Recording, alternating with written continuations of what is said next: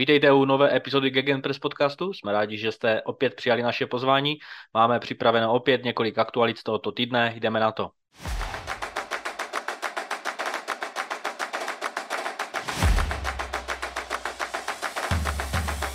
První breaking news. Diego Costa se vrací na ostrovy. Bývalý hráč Chelsea bude oblékat dres Wolverhamptonu.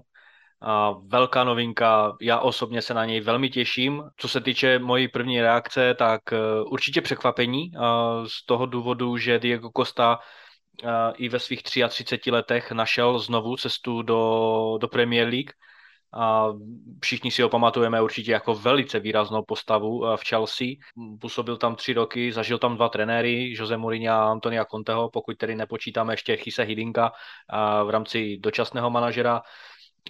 Co bych jenom ze začátku vypíchnul z toho jeho 3letého působení v Chelsea je, že v každé té sezóně, ač teda na začátku se mu nemohl přijít na jméno, tak v každé z těch 3 sezón se střelecky prosazoval dost výrazně a zažil tam de facto 2 tituly, jak s Mourinhem, tak s Antonio Contem, i když se s ním potom teda rozhádal a odešel jak on, tak později i potom samozřejmě Conte. Přichází jako náhrada za Sašu Kalajdžiče, který si poranil křížové vazy a bude hodně dlouho mimo, takže za mě rozhodně Wolves získali zajímavou posilu, která se může vyplatit.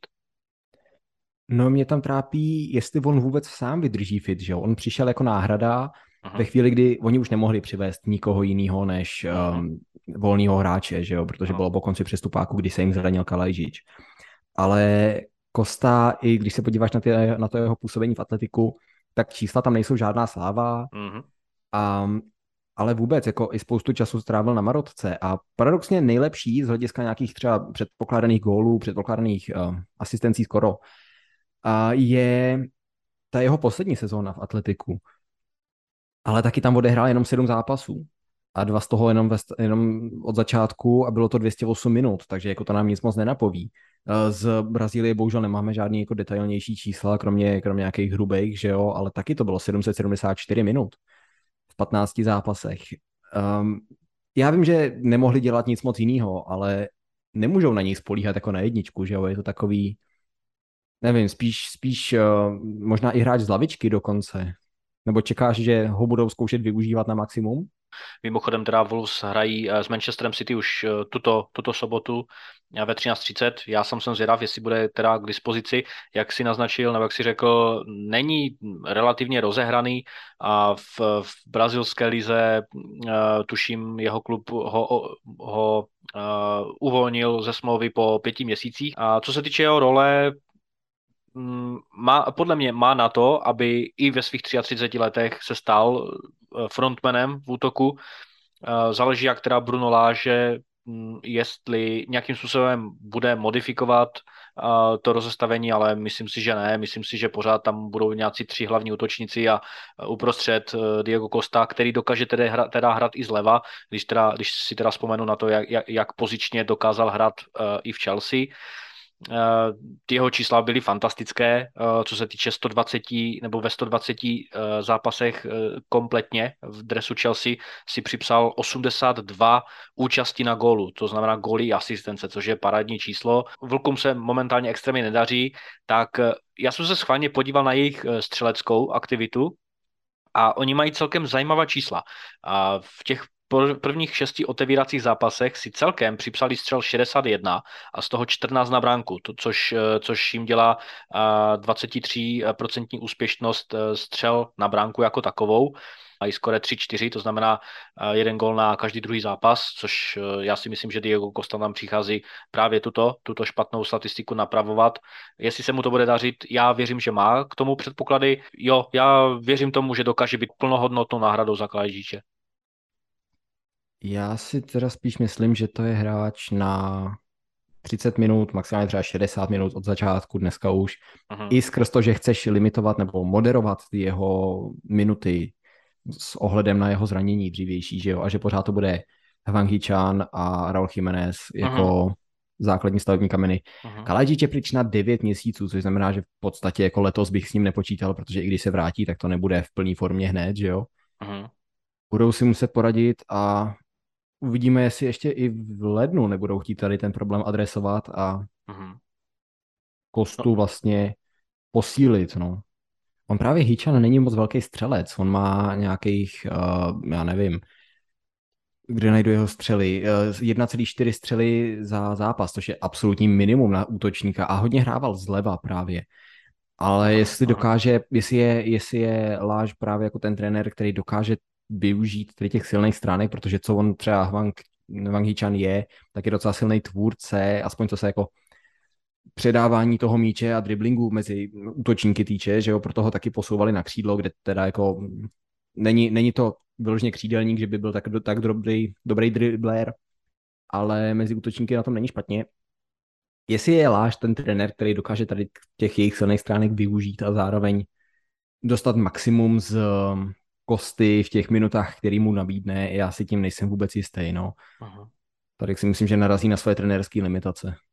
Diego Costa teda podepsal smlouvu do konce této sezony. V kuloárech se mluví o tom, že by si měl vydělat hodně a vysoko nad 100 000 liber týdně. A co se týče teda ještě asi nějakého summary z mojí strany, tak co se týče aklimatizace, tu ligu zná, ta liga mu hodně sedí. Co se týče toho herního profilu, jakožto druhý bod, tak naznačil jsem teda, že ta jeho schopnost zapojení se do kombinace, hlavně do rychlé kombinace, nebyla příliš valného, neměla příliš valnou kvalitu, takže jsem zvědav, nezapomínejme taky na to, že vlastně v kalendářním roce 2021 toho moc nahraného nemá. Odehrál tuším jenom nějakých 15 zápasů právě v té Brazílii a právě předtím ještě v tom Atlétiku nestihl toho tolik odehrát, takže jsem sám zvědav a právě i možná pro to hovoří, pro ten fakt, že bude zapracováván do základní sestavy velice vlažně. Tady navazuje asi můj třetí bod a to je vztah s trenérem, protože rozhodně s Bruno Lagem si bude mít co říct.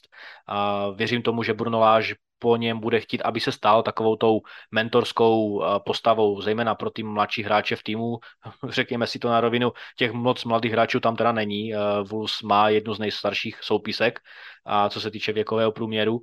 Ale, jak říkám, může tam pomoct hráčům, kteří tam třeba i přišli, třeba Gonzalo Guedes, který sice je mu 25, ale je to hráč, který možná i potřebuje nějakou pomoc ze strany nějakého staršího hráče. Jestli je to posila, nebo spíše problém, protože všichni si pamatujeme, že Diego Costa byl i problémovým hráčem. Já osobně nečekám, že se nějakým způsobem rozhádá právě s Bruno Lagem, s manažerem, protože byl to právě on, kdo mu podal záchranou, no dobře, řekněme v uvozovkách záchranou ruku, dal mu tu možnost vrátit se na ostrovy, takže si nemyslím, že tam bude nějaká zlá krev, pokud Diego Costa nebude hrát. Na druhou stranu já věřím tomu, že Wolves získali zajímavou posilu, netvrdím, že automaticky to bude platná posila.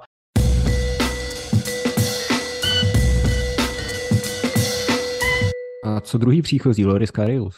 Zajímavý tah ze strany Newcastle. Nick Pope ho samozřejmě mezi tři tyče nepustí a samozřejmě i Loris Karius, věřím tomu, že on ví, že přichází jako emergency brankář, protože Darlow je teda zraněný. Já to vidím jenom vyloženě, zjednodušeně řečeno, na souboj mezi Gillespiem a Kariusem, co se týče pozici dvojky v domácích pohárech a budou se oba dva navzájem nějakým způsobem tlačit dopředu, co se týče výkonnosti v trénincích a oba dva budou zkrátka jenom držet Nicka Poupa v bdělosti a aby nějakým způsobem nepolevil ze svých výkonů. Je zajímavý, že právě tomu Gillespiemu nevěří, že jo?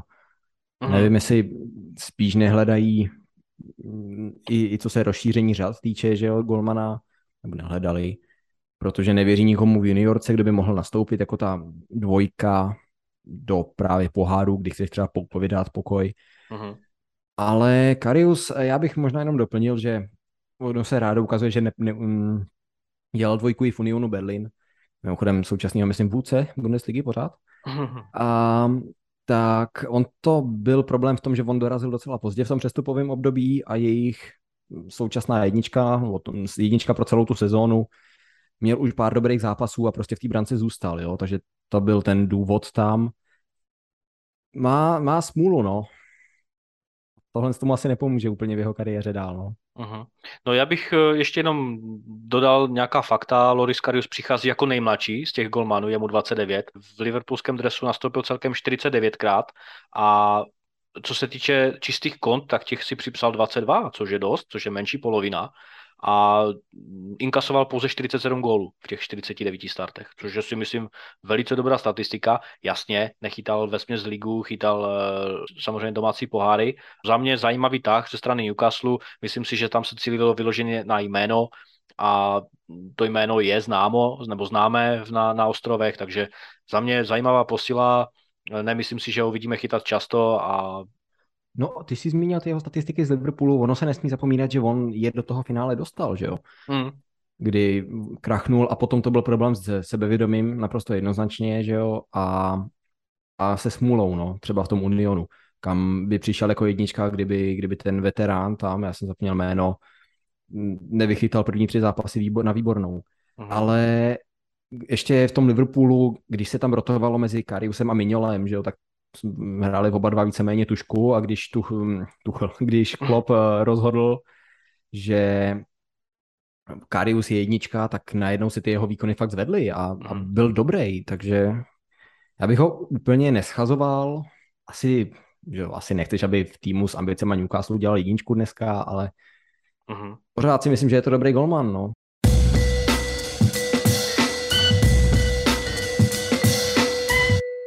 Udělali jste chybu jako Chelsea, když jste z akademie pustili Salaha a De Bruyneho. Ano, ano.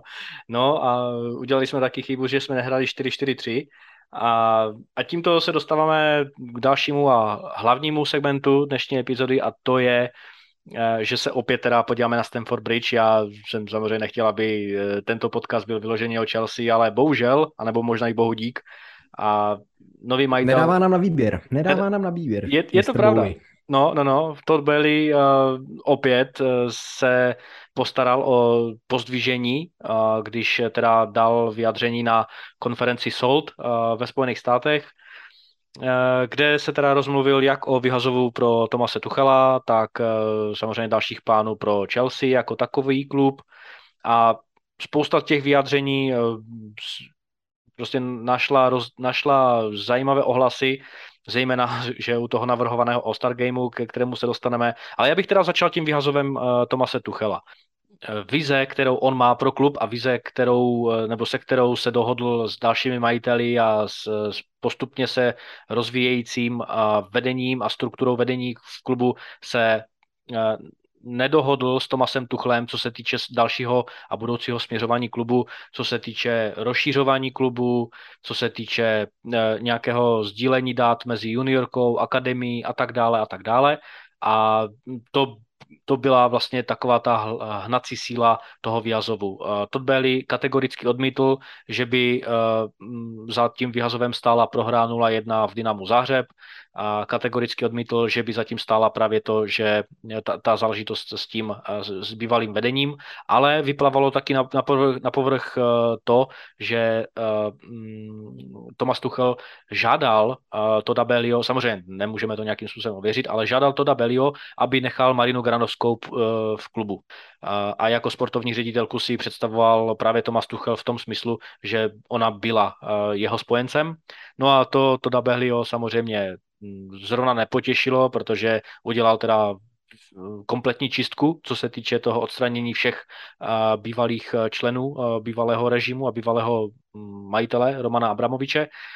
Pořád drtivá většina fanoušků Chelsea tomu nemůže přijít na chuť a Todd Boehly si tímto vysvětlením vyhazovu rozhodně nepolepšil a spíše naopak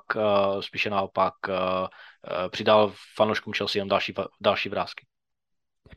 Já bych se možná vrátil k tomu jeho výroku se Salahem a De Bruynem, kdyby tam někomu unikala pointa, protože já sám jsem se nad tím pozastavoval, jako kde je vlastně problém, než mi to docvaklo.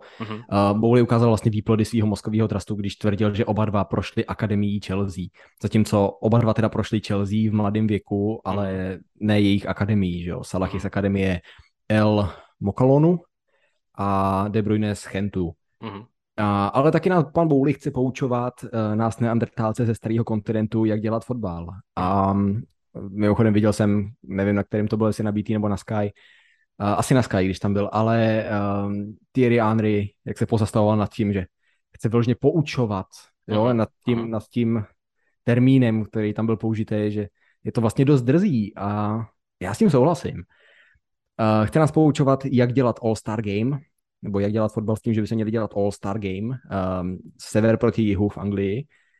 Asi toho v Americe neměli dost. A znovu se zvedlo téma playoff. Vlastně ani nevím, jestli to zmínil taky on, nebo se to prostě jenom zvedlo ze všech těch debat kolem toho. Zmínil to. Jo. A já si myslím, že možná by jako jistý playoff mohlo pomoct Premier League. Ne. Líbí se mi myšlenka, a ne nějaký playoff o vítěze, jo, ale playoff o čtvrtý místo. 4., 5., 6., 7. se zúčastní, 4. jde do Ligy mistrů, 5. jde do evropský, 6. jde do konferenční, 7. loser a jde do zůstává Premier League. Ono by to pomohlo udělat zajímavějším ten střed tabulky, protože v tu chvíli i v dubnu prostě může 12. tým hrát o to 7. místo a dostat se do Ligy mistrů. Protože Premier League bohužel tak od března přestává zajímat tak půlka týmů uprostřed tabulky. Máš 20 týmů, 3 jdou dolů, 6 do Evropy, zbytek pak nehraje o nic. O Evropu se ti pere maximálně třeba 7-8 týmů, o sestup 4, max 5. Ale nahoře máš 3-4 týmy, které už dávno mají svoje místa jistý, respektive hrajou o to, jestli budou 3. nebo 4. je ti to vlastně jedno, to jsme viděli loni, že jo? Aha. A dole máš taky 1 nebo 2 týmy, které už mají jasný sestup. Takže se zajímáš vlastně tak o 6 týmů těch posledních 6 kol. Jo, a tady to by vlastně bylo zajímavější potom, protože jo, říká se, že je nezáživná Ligue 1 nebo Bundesliga, ale Bundesliga má třeba měsíc dopředu skoro jasného vítěze občas, ale jo, jen si teda zohledněme, že měsíc v Bundeslize znamená 4 kola, zatímco v Anglii třeba 6. Ale střed tabulky v Anglii jako takový vlastně neexistuje. Jo, střed tabulky v Bundeslize jako takový vlastně neexistuje v porovnání s Anglií, protože loni ještě 2 kola před koncem hrálo o různý evropský umístění, tuším 7 týmů. O záchranu nějakých 5, který tam reálně mohli spadnout anebo se probojovat. Jo, a jasně, měli jsme jasného prvního a posledního, ale ve prostřed byly nějaký 3 týmy, co tě nezajímaly, takže ti pořád bývá nějakých 13 týmů, na který se můžeš koukat. League An přechází vlastně na to samý s tím, že budeš mít z 20 týmů 18 příští rok. Do toho tam máš v obou ligách sestupový playoff, kdy třetí od spodu hraje se třetím z druhé ligy. To je další zápletka, která se tam přidává. Aha. A pak máš vedle toho tu Premier League, kde je fajn, dobrý, občas se hraje o titul, hraje se o pár těch velkých týmů, což je ten tahák, že jo, ty velký týmy hrajou o ty různé evropské příčky. Ale ten prostředek tě vlastně nezajímá a tady tím to můžeš zatraktivnit. To je myšlenka, proti který já bych třeba principiálně nebyl. Aha. No, já bych proti této myšlence principiálně byl, protože je to samozřejmě jenom čistě můj osobní názor. Já nemám rád právě tyhle formáty v Belgii, kterou třeba převzala i Česká liga a tak dále. Prostě liga má být liga a ten turnaj, jak to teda Todd Boehly popsal, vyloženě jako turnaj posledních 4 týmů. De facto tím myslel prostě ohledně sestupu, ale všichni víme, že americké soutěže neznají pojem sestup.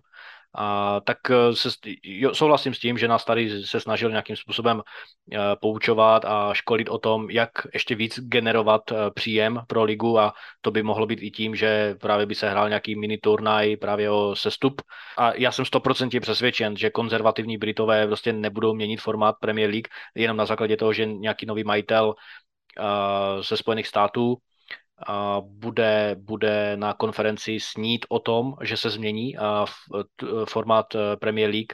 Ten segment, kdy měl na té konferenci ve Spojených státech, tak působil celkem dost sebejistě, že on má nějaké know-how právě z baseballu, že ví, jak generovat ten příjem do Premier League a tak dále, ale rozhodně to není otázka nějakého brainstormingu majitelů klubů, ale spíše si myslím, že tato úloha patří právě pro vedení Premier League jako takové. Ano, jsou pravidelné schůzky všech majitelů a všech CEOs a všech dalších prominentních postav ze všech klubů Premier League a ti řeší právě společně s vedením ligy, jak zlepšit, zatraktivnit ligu a tak dále.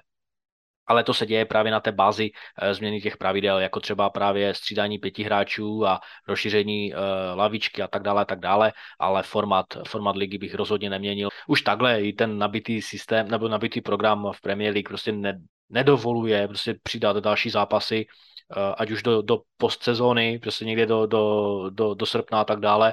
Já než se prokoušu k tomu All-Star, tak mě, jako ty si trefil hřebíček na hlavičku s tím, že a kam dáš jako ty zápasy z toho playoff, jo. Už taky toho až, což zase skvělý nápad, tak pojďme zredukovat Premier League na 18 týmů, ten střed tabulky bude hned atraktivnější, ale to se nemůže stát, jo. To by bylo absolutně neprůchozí, si myslím v Anglii daleko víc než playoff, ale... to playoff, tam jde o tu atraktivitu, ne nezbytně o ty prachy, ale jako těch má Premier League, že se nemusí o to zabývat, že jo? Ale o tu atraktivitu. A vezmi si, jak všechny zajímá playoff v Championship. Jo? Ve chvíli, kdy se začne hrát v Champu playoff, tak všichni zaregistrují, co se vlastně děje. A pro mě teda téma playoff ve fotbale jako takový trošku živější, delší dobu skrz Bundesligu, že jo? Kde se to diskutuje, jestli by to nebyl vlastně dobrý nápad, jak tu ligu zatraktivnit, co se souboje o titul týče. A můj jako první názor byl taky absolutně vůbec, absolutní pitomost. A možná trošku začínám polevovat ten svůj postoj proti tomu, takže i odtud asi pochází ten můj názor na to, že to playoff mezi 4. a 7. by nebyl v Premier League úplně špatný nápad. Ale ta All-Star, kdyby to byl přátelák, všichni by se chtěli hlavně nezranit. Co kdyby se tam někdo zranil dlouhodobě? Kdo to zaplatí? Kdo ponese ty důsledky? Jo, to by bylo ne přátelé, to by byla exibice. Jo, nezáživný fotbal, hráči z jiných týmů, hráči z jiných systémů, to je taky něco, co je v tom fotbale daleko horší než v hokeji, že jo? Najednou sjednotit to, jak se bude hrát. Ty hráči jsou zvyklí na jiný systémy, proto se i reprezentačně hraje dost často vlastně jednoduchý fotbal, že jo? Pragmatický, nic složitého se nevymýšlí. Jo, bez přípravy na utkání, pokud by si chtěl dělat nějakou přípravu, tak jako kde bude, jak dlouho se bude připravovat ten tým společně. Plus zase kam to dáš do kalendáře, i když jako to je jeden den, jeden zápas. To jsou všechno nevýhody, ale já tam vidím skvělý argument pro to, že by to měla být úžasná mediální událost. Jo, nemusí to být nezbytně pro fanoušky, ale tak, jak byl teď vlastně All-Star v Americe, ne jako v rámci MLS, že jo, nevím, východní západní konference, ale tam to měli s nějakýma týmama z Liga MX z Mexika. Souboj, protože Spojený státy mají obrovskou mexickou komunitu, že jo, nebo hispánskou komunitu celkově a chtějí zatraktivnit MLS pro tady tu komunitu. A co to bylo, tak to byla fakt jako mediální svátek. Jo, zástupci všech těch hvězdných hráčů, všech klubů, a za který hrají představitelé ligy, asociace, nemluvě o těch hráčích samotných, jsou na jednom místě, ty největší hvězdy. Jo, protože to nejsou nejlepší hráči, ale největší hvězdy, že jo, největší jména. A mohlo by to být teda podstatně klíčová networkingová událost a já vím, že novináři a tvůrci mají tady ty akce v oblibě. Jo, plus by to byla komerční událost, ale tak jako to nechme bejt. Mimochodem teda komerční událost, jo, teď já bych teda ve světě, kdy bohatství Premier League ubližuje nejen fotbalu na kontinentu, vys snahy o vytvoření Superligy, jo, tam je ta velká část motivace klubů ze Španělska a Itálie pro vytvoření Superligy, ale taky škodí vlastně Premier League jako nebo v anglickému fotbalu jako takovým, jo. Propastný rozdíl mezi Premier League a Champem, který ústí v Parachute Payments, který je taky problém sám o sobě a tak dále. Takže generovat tam další zisky. Jo, můžeš argumentovat, že by se to mělo nějak přerozdělit ty peníze z tady té události, ale já ti můžu argumentovat, že no, oni se jako už přerozdělují a podívej se, kam nás to dostalo. Takže tam je víc problémů než jakýchkoliv přínosů, si myslím. Že jediný, co tam můžeš fakt nekriticky říct, že by bylo dobrý, je ta příležitost pro média. No za mě, co se týče toho playoff formátu v Champu, tak ten je i pro mě atraktivní, ale je to o tom, že dáváš vícero týmům možnost právě postoupit mezi elitu, kdežto v Premier League nevidím vůbec důvod právě dejme tomu, hrát o tu poslední pozici do Ligy mistrů. Ale můžu? To je přece úplně to samý. Dáváš vícero týmům možnost hrát s tou elitou v Lize mistrů. Za mě to není to samé v tom smyslu, že přece jenom klub, který postoupí do Ligy mistrů, není pro mě to samé jako 3 kluby, které postoupí z Championshipu do Premier League. V rámci atraktivity, v rámci nějakého milníku pro ten daný klub a tak dále. Protože v Anglii to může být postup do Ligy mistrů pro Chelsea, Tottenham, Arsenal, může to být třeba, dejme tomu, pro West Ham nebo pro Manchester United a tak dále. Kdežto A jako aspoň za mě, nebo můj názor je takový, že to není až tak atraktivní jako to, jestli z Championshipu uvidíš příští sezóně v Premier League třeba Blackburn nebo Sunderland, jo, když si vymyslím, prostě Sunderland je teďko momentálně úplně v bahně někde, ale rád bych viděl, aby se někdy vrátili do Premier League. Jo, ale za mě je to prostě taková větší slavnost, větší sláva, větší událost. To, když se očekává, které tři týmy půjdou do Premier League, ano, někdo může namítnout, že častokrát je to nějaký jojo systém, že Fulham spadne, vrátí se, Norwich spadne, vrátí se a tak dále, ano, ale jak říkám, za mě je to, za mě ten playoff v Championshipu má větší logiku i z toho důvodu, že v Champu, že ho hraje 24 týmů a kdybychom ještě zredukovali Premier League třeba na 18, tak to by tam hralo ještě o 2 týmy více a to už si myslím, že... musíš to srazit, viď? Musíš to srazit i níž. No, jasně. Ale můžu teď postavit argument na tom, co jsi řekl, jako proč by to bylo dobrý, to playoff o čtvrtý? Mm-hmm. To když někdo, řekněme, než odešel Potter Brighton, kdo by reálně měl jenom na konferenční ligu, dostane tu možnost hrát ligu mistrů a dostane se do té ligy mistrů a bude schopnej přinést ty prachy do klubu z ligy mistrů, může v tu chvíli začít víc konkurovat top 6 třeba? Nebylo by tohle z toho přínos pro ligu jako takovou, že seš vlastně schopnej potom nabourat, nebo aspoň trošičku přemostit tu propast mezi top 6 a zbytkem? Teď možná jako trošku nám to do toho háže vidle Newcastle, že jo, ale to by asi neměl být jediný způsob, jak být schopný konkurovat v top 6, že ti koupí stát, ne? Jo. Ne, jako s tím souhlasím. Je to validní argument, ale kdybych byl hnidopich, tak bych, nebo kdybych byl nějaký, já nevím, cynik, tak bych řekl, že právě pro tyto menší kluby by byl nějaký zázračný postup do Ligy mistrů spíše jenom naplastí na to nejdříve zaplatit dluhy. Prostě řešit spíše ten chod klubu, než budovat klub dál a vyrovnávat tu propast právě třeba dejme tomu mezi top 6 a zbytkem ligy. Mně by se to samozřejmě taky líbilo, kdyby Newcastle se vypracoval ne díky Saudům, ale díky svojí vlastní práci, nějaké koncepční a tak dále. Jasně, ale jak říkám, prostě do té Ligy mistrů a možná i ani organizátor Ligy mistrů by rozhodně s tebou nesouhlasil, kdyby si mu dal na výběr, jestli tam bude Tottenham nebo dejme tomu Brighton, tak samozřejmě všichni víme, jakým způsobem fungují marketingová práva a televizní práva a atraktivita v rámci Ligy mistrů. No, máš pravdu, že i vlastně britská FA nebo Premier League jako taková chce, aby ji reprezentovali ty největší jména, ty nejlepší týmy, co mají možnost tam něco uhrát, a ne někdo, kdo se tam dostane, bude rád, že tam je, že jo. Což by nemusel být ten případ, ale takhle to bude vnímaný, takže jo. Ale vidíš ten argument, že to playoff by tady k tomu mohlo vlastně přinést, i když se ti nelíbí, že jo. A to je přesně ta startovací pozice, kterou já jsem měl s Bundesligou, že ono by to jako mohlo udělat, ale mně se to nelíbí.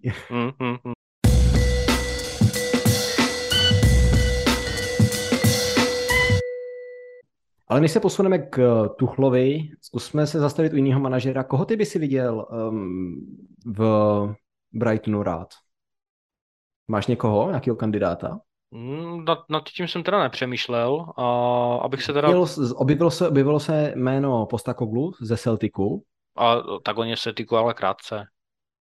Že by takhle... On je tam rok a něco. Půl? No, rok a něco tam je, no. To je pro mě jako krátce. Ve Skotsku, ne? No, jako když přijde takovejhle tým. Pro Gerarda je to adekvátní doba, no, ale jako... A já myslím, že ne. Já myslím, že tento coach... Hodně lidí nadhazuje Bielsu, což mně přijde jako absolutně neprůchozí, ale bylo by to zajímavý. Ten už podle mě na to ani nemá chudák energii. Ale Posteloglu si myslím, že na to nemá ani...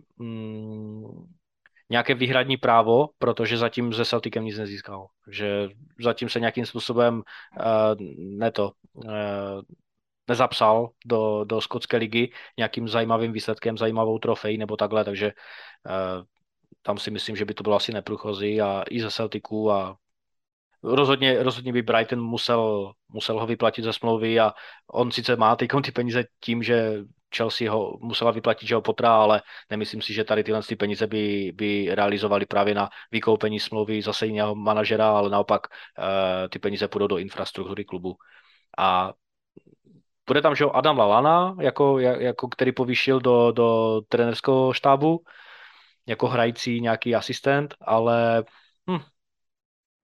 tam mohl... Oni stejně vytáhnou někoho z Bčka, nějakého týmu z Bundesligy, jak tenkrát našli Farkeho, že jo, ne oni, ale někdo jiný.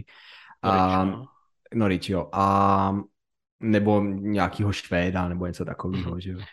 Jo. No, jako možná i nějakého třeba manažera z Championshipu, ale určitě jako se nad tím můžeme pozastavit, dejme tomu v příští epizodě, pokud se nějakým způsobem začnou objevovat nějaké spekulace a pokud samozřejmě do té doby nebude nějaký manažer najat. Ale Pochettino asi ne, no. Hasenhutl jsem já říkal, by se mi líbilo. Až mu dojdou nervy, se ozemknou s novým vedením, který taky nechce asi investovat.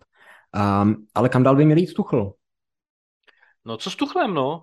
Já si myslím, že pro něj, a ty jsi to perfektním způsobem shrnul právě v té minulé epizodě, kdy jsme probírali jeho Vjazov, jak si prošel těma turbulentníma 2 rokama, že jo, covid a takeover vlastně v Chelsea a tak dále. Vyloženě Thomas Tuchel teďko musí dobít baterky, musí se vyloženě nějakým způsobem resetovat, zejména z psychologického a z psychického hlediska. Já pořád nevěřím tomu, že on měl problém s Toddem Boehlym ohledně toho, že se, a určitě si to taky četl, že nesouhlasil s tím, že má velkou volnost, co se týče výběru hráčů na přestupy. Absolutně s tím nesouhlasím. Já netvrdím, že takový trenér nemůže být. Já naopak určitě sdílím ten názor, že jsou manažeři, kteří řeknou ano, nezajímá mě, jaká posila přijde, od toho je tady sportovní manažer, od toho je tady prezident klubu, vy mi dodejte mi hráče jenom na pozici, na kterou chci, je mi jedno, jaký to bude hráč, ale nechávám to čistě na vás a já s nima budu pracovat tak, jako že v tomto systému třeba funguje NHL, že jo, baseball a tak dále. Nevěřím tomu, že byl prostě odvolaný i díky tomu, že řekl, hele, já nechci participovat na nějakých transfer mítincích a chci, aby jste by ty hráče kupovali vyloženě naslepo. Nejde o to účastnit se těch meetingů, jde o to, a nebo mít slovo, ale jde o to, jak velká ta jeho role měla být, protože on fakt vyšel z kultury, trenérský kultury a fotbalové kultury, která dává velký důraz na ty sportovní ředitele, že jo. No. Já si myslím, že to problém mohl být. Jak říkám, spíše, jak jsme se bavili o těch větvích, tak vyšlo najevo zkrátka, že to byla spíše taková ta politicko-osobnostní rovina, kdy se neshodli právě na tom. A jako zase na druhou stranu, když se podívám na toho majitele, tak je to jeho biznis. Dával dohromady nějaké 4,2 miliardy liber a přece jenom chce si ten klub nějakým způsobem poskladat k obrazu svému a pokud se zeptá manažera, já mám takovouhle vizi, jdeš do toho se mnou a když řekne, že ne, tak já se mu nemůžu prostě divit. Je to, ten Vjazov je nespravedlivý, co je dneska v životě spravedlivé, že jo, ale možná, že se mu to vrátí Boehlymu, jako ať už v negativním nebo pozitivním slova smyslu, ale každopádně ten Vjazov byl určitě předčasný a možná teďkom bych navázal právě na to vyjádření Todda Boehlyho, co všechno teda plánuje udělat s Chelsea. Jako první teda co zmínil, tak to je ta multiklubová struktura, podobně jako má třeba Manchester City, že jo, v Austrálii, ve Spojených státech a tak dále. Mají, v Jižní Americe mají, v Belgii něco mají. Ano, v Belgii tam teďkom nasázeli právě nějakou spolupráci, mají dokonce spolupráci s Gironou a ve španělské lize. Co se týče, že jo, Red Bullu, jako on tam teda zmínil, majitel tam zmínil teda Red Bull společnost, že je velmi stivá v tom dobrém slova smyslu, že oba dva kluby, jak už Salzburg, tak Lipsko, hrajou Ligu mistrů, že jo, což je zakázáno, pokud máš dva kluby, které vlastní stejný subjekt, takže oni to nějakým způsobem udělali, že administrativně, ať to funguje. Proto hraje Salzburg pod FC Salzburg v Lize mistrů a ne RB Salzburg. Jo, je to součást toho, ale ten problém je trošku širší. No, ale jak vidíš, prostě všichni víme, že prostě ten majitel je stejný a stejně nějaká právní klíčka, administrativní klíčka, ono ejhle, potom všechno jde. Všichni víme, že Lipsko nemá, nebo nedodržuje strukturu 50+1, protože ty lidi, kteří vlastní těch 50%+1 akci, jsou zaměstnanci Red Bullu jako vrcholoví manažeři, ale stejně to prochází, jo. Takže to kličko si prostě vždycky najdeš, pokud chceš a v takhle vrcholovém fotbale to vždycky prostě bylo a bude, Co se týče teda dalšího plánu, tak tam je rozšíření těch affiliated klubů, protože Chelsea se bude chtít zase asi vracet k tomu modelu hostování hráčů. Nový majitel Chelsea to vyloženě zmínil natvrdo, že chce hráče z akademii, a teď nemyslíme De Bruyne ani Salaha, že jo? To byl asi hodně velký trápás, jak to řekl, ale určitě já souhlasím s tím, že je vždycky lepší poslat ty hráče na hostování někde, dejme tomu na ostrovech, anebo v lize, která se hodně podobá právě Premier League, ale ono samozřejmě je to těžké tak to identifikovat. Co no se k tomu hostování, jestli můžu, ještě než utečeš. Oni jsou nějaký nový podmínky, z jakých můžou kluby v Premier League poslat hostovat, že jo? Takže on nebude moc dělat takový šílenosti, jako se dělo dřív. Ano. Každopádně je to zpřísněný, takže asi nebudou moc dělat to, jak měla Chelsea, že vlastně víc hráčů bylo mimo klub než v klubu, že jo? Ano, ano. My jsme jednu dobu měli 35 hráčů mimo. Když se podíváme třeba na nejrůznější majitele, kteří jsou v Premier League, a už začíná být většina majitelů právě ze Spojených států, tak mně se naopak třeba líbí na Boehlym, že je verbální, je vidět, je slyšet, je tou tváří právě toho obrovského konsorcia, sestávajícího se z několika skupin a z několika větví těch manažerů, těch majitelů. Takže za mě je to nový majitel, který se snaží nějakým způsobem se dostat do podvědomí, ať už žurnalistů, jiných a ostatních majitelů klubů, tak samozřejmě vedení ligy jako takové, aby se s ním počítalo. Je to prostě majitel, který bude zvučný a který bude vyjadřovat svoje návrhy a svoje nápady. Ano, ne všechny jsou zrovna založeny v nějakém logickém smyšlení, ne zrovna všechny jsou fakticky správně a tak dále, ale jako mně se to třeba může líbit osobně, protože není to manažer a není to ani businessman a není to ani majitel, který by si koupil Chelsea tak jako Glazerovi a neslyšel bys o nich de facto vůbec. Co se týče z jejich strany, slyšíš o nich jenom v návaznosti právě těch fanouškovských protestů a tak dále, ale nevidíš, že prostě v nějaké korespondenci právě s tím klubem, co se týče plánu do budoucna a tak dále.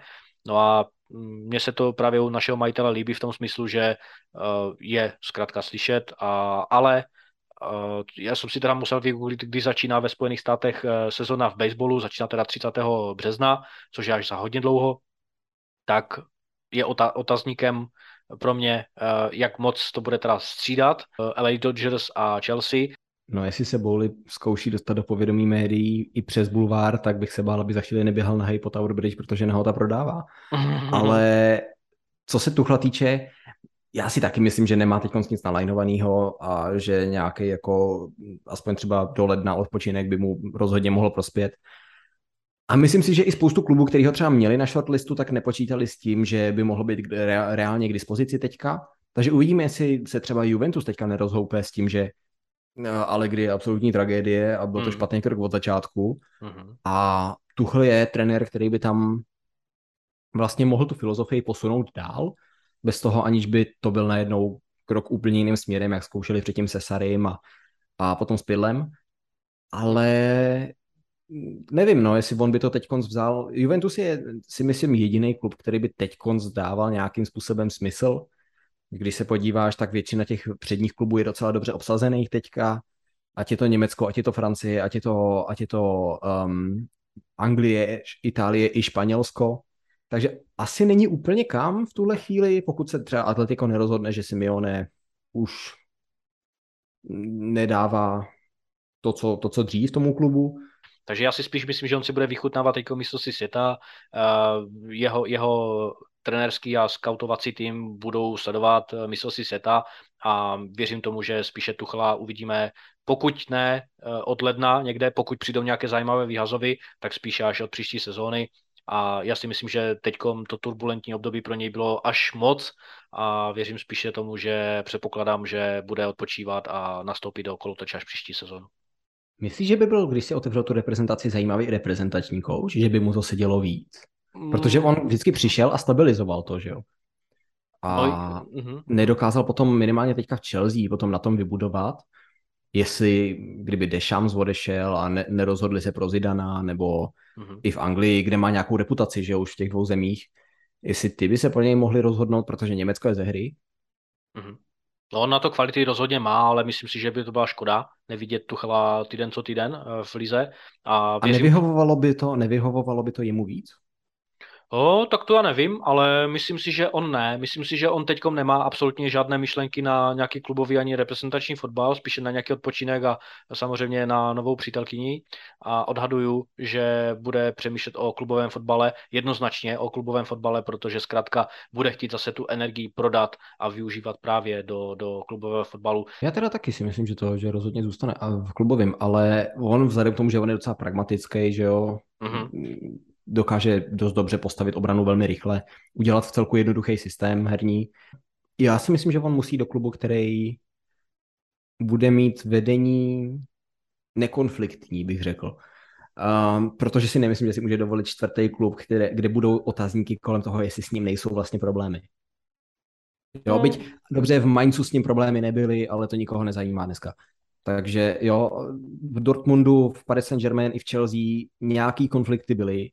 Všichni tři jsou kluby, které jsou svým způsobem vlastně dost konfliktní. Zmínili jsme dneska jméno Marco Rose, ten by ti řekl, že Dortmund je absolutní šaškárna, jo. Od chvíle, kdy tam přišel, tak nad ním vysela gilotina v podobě Edina Terziče a podívej se, jak se Terzičovi teďka daří, jako já jsem ti psal nasranej po zápase se City, že jo, ano. Kdy Dortmund v posledních 10 minutách ztratil ten výsledek a všichni se šli objímat se s protihráčema, že jo, s Haalandem. Uh-huh. Jako Marco Rose tím, že vyprávět, si myslím, a to je loni, jo, a myslím si, že se to trošku zlepšilo v Dortmundu. Takže je to dost nezasloužený, ale on tu reputaci začíná mít takovou konteovskou, že s ním je všude problém, ano. Trochu. No a to je právě ono, co se týče právě těch přestupů, právě toho jednání právě s tou vyšší hierarchií v klubu, takže si nemyslím, že to vyjádření ze strany Boehlyho bylo pravdivé, nebo vyjádření ze strany médií a novin, že zkrátka Tuchel nechtěl být nějakým způsobem vynechán právě z toho veškerého jednání a tak dále. Jo, já to teď třeba přitahuji za vlasy, ale právě já si myslím, že Tuchel je tou velice zvučnou postavou uvnitř klubu, ale já bych se spíš ještě zeptal, jestli pro Tuchela je teď po té, co opustil Německo a stal se vlastně jedním z nejlepších manažerů na celém světě, tak jestli jeho filtr vyloženě Liga mistrů. On byl jedním z nejlepších manažerů už v Německu. Pep Guardiola ho navrhoval Bayernu jako svýho nástupce, když odcházel. Jo. Ale já myslím, že jo. Já myslím, že on nemůže jít níž. I kdyby šel do Německa, tak to musí být při nejmenším někdo, kdo tam bude hrát permanentně. A teď konc by nešel do žádného Leverkusenu, který má riziko, že tam nebude hrát. Mimochodem, to by nefungovalo stylisticky, jo, ale jo, já si myslím, že to musí být, no. Že nemůže jít do týmu, který bude hrát Evropskou ligu už prostě proto, že si chce udržet ten standard a taky si chce udržet ten plat, že jo, který s tím klubem, co hraje Ligu mistrů, prostě jde ruku v ruce. Ano. Pokud by se vrátil na ostrovy, a já bych mu to přál, aby se vrátil na ostrovy, tak doufám, že to nebude Manchester United. Do West Hamu, nebo někde. Ale to by nebylo špatný, popravdě. To by šlo, protože já si myslím, že West Ham, my jsme se tady o tom bavili, musí vyměnit manažera pomalu a jistě, protože já si myslím, že jim Moyes dal všechno, co jim mohl dát. A jestli se chtějí posunout, tak to musí být jiným koučem. A někdo, kdo nepřijde a nebude to, že jo, najednou úplně jiný styl fotbalu. A jo, jako něco defenzivněji založenýho. Nebude to Liga mistrů, smysl, no. Nebude to Liga mistrů, ale s ním jasně, by možná ten klub měl na Ligu mistrů, nevím, ale jako West Ham naznačil, že má ten hráčský potenciál jít do Ligy mistrů, porvat se o to alespoň zuby nechty. David Moyes byl k tomu relativně blízko, ale nedopadlo to, no a možná s Tuchelem by to šlo, ale já jako souhlasím s tím. A když ho tam přivedeš, tak máš argument pro někoho, jako je Declan Rice, prostě podívej, koho jsme přivedli, my chceme do té Ligy mistrů, zůstaň tady, ve. A naopak i lákadlo pro přicházející hráče, že jo? Určitě. To si nejsem jistý, jak moc velký lákadlo on je. Já věřím, že jo. Já věřím, že tím, že získal Ligu mistrů prakticky z ničeho, ale jak říkám, já inklinuju k tomu, že ho vidíme prostě fakt v nějakém špičkovém klubu, v evropském špičkovém klubu. Byla by škoda, kdyby šel do reprezentace a byla by škoda, kdyby na přes rok nesehnal nějaké místo právě v tomto top klubu. Já ještě nadhodím jeden, který jsme tak jako přešli vlastně s tím, že nikdo neschání manažera. Mohl by Lyon schánět manažera možná. Otázkou je zase Lyon, ale jo, Lyon by mohl být, si myslím, atraktivní destinací pro Tomase Tuchela. Není to zrovna nejzvučnější klub, ale mohl by být.